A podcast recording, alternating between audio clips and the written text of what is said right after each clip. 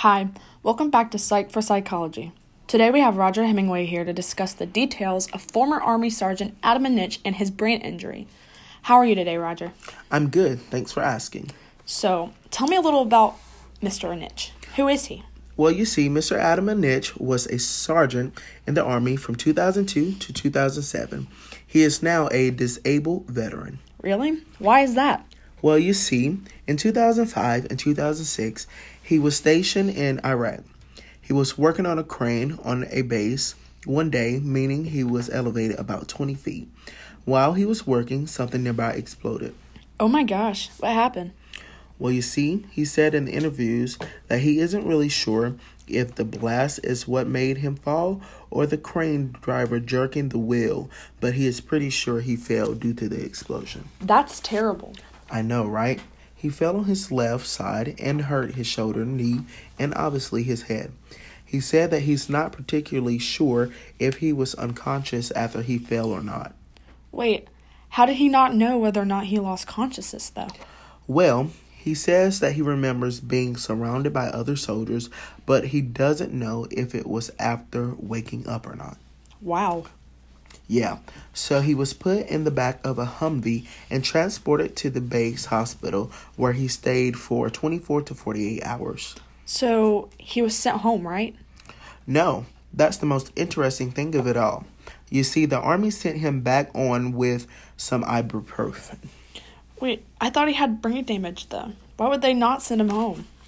Well, you see, Mister Anicich didn't really notice that he was having problems sleeping or having frequent headaches and was showing um and was slowing until he left Iraq.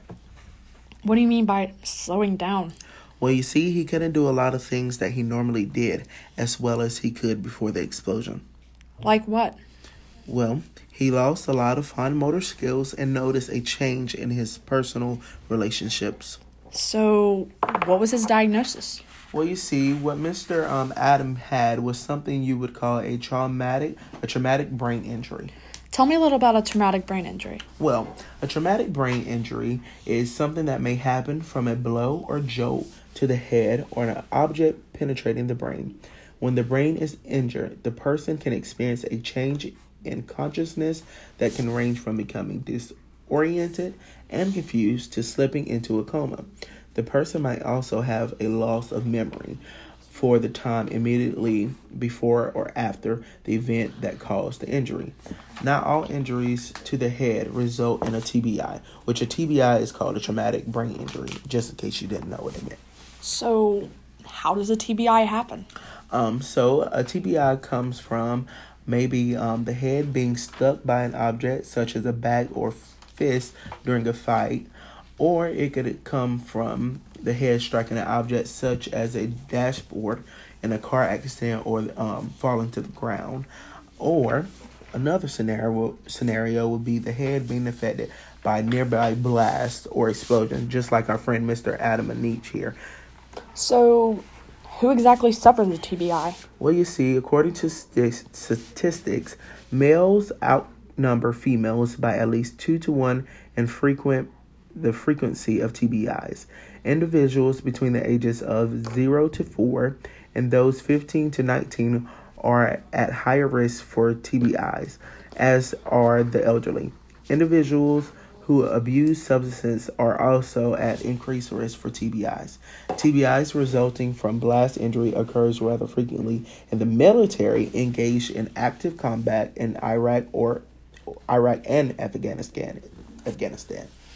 So, how severe is a T B I? Well, a T B I is determined at the time of the injury, and it is based on the length of the loss of consciousness, length of memory loss or disorientation, um, or how the um, responsive the individual the individual was after the injury. For example, whether they were able to follow commands or not. So, what are the consequences of a T B I? The consequences of a T B I can cause a number of difficulties for the person who is injured. This can include physical changes, changes in the person's behavior, or problem that their thinking skill, um, with their thinking, their thinking skills, excuse me. After an injury, a number of symptoms might be noted, including headaches, dizziness, problems walking, fatigue, um, being irritated, memory problems, and problems paying attention. These changes are often related to how severe the brain injury was at the time of, of it. That sounds terrible.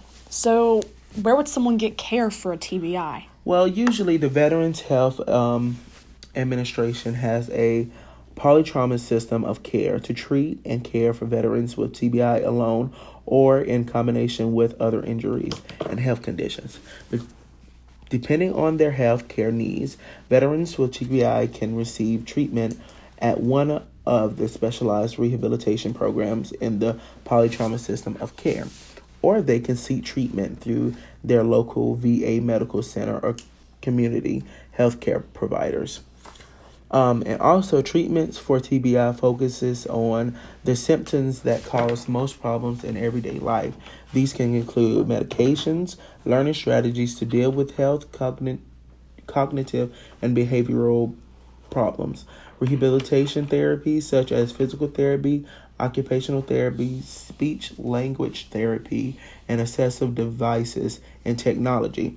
However, Mister Anicich had a certain kind of um, traumatic brain injury. He had something called polytrauma. So what is polytrauma? Well, you see, polytrauma occurs when a person experiences injuries to multiple body parts and organs systems often, and organ systems often, but not always as a result of blast-related events. Um, T B I frequently occurs in polytrauma, polytrauma in combination with other disabling conditions such as amputation, burns, spinal cord injury, auditory and visual damage, spinal cord injury, post-traumatic stress disorder, and other medical conditions. Um, the Veterans Association helped um, Mister Adam with his problems and physical therapy. So at the end run, what we can tell from Mister Adam is that he had a very bad brain, um, brain, like a brain injury. Like a brain injury, excuse me. That's exactly what I was trying to say. However, he did have help.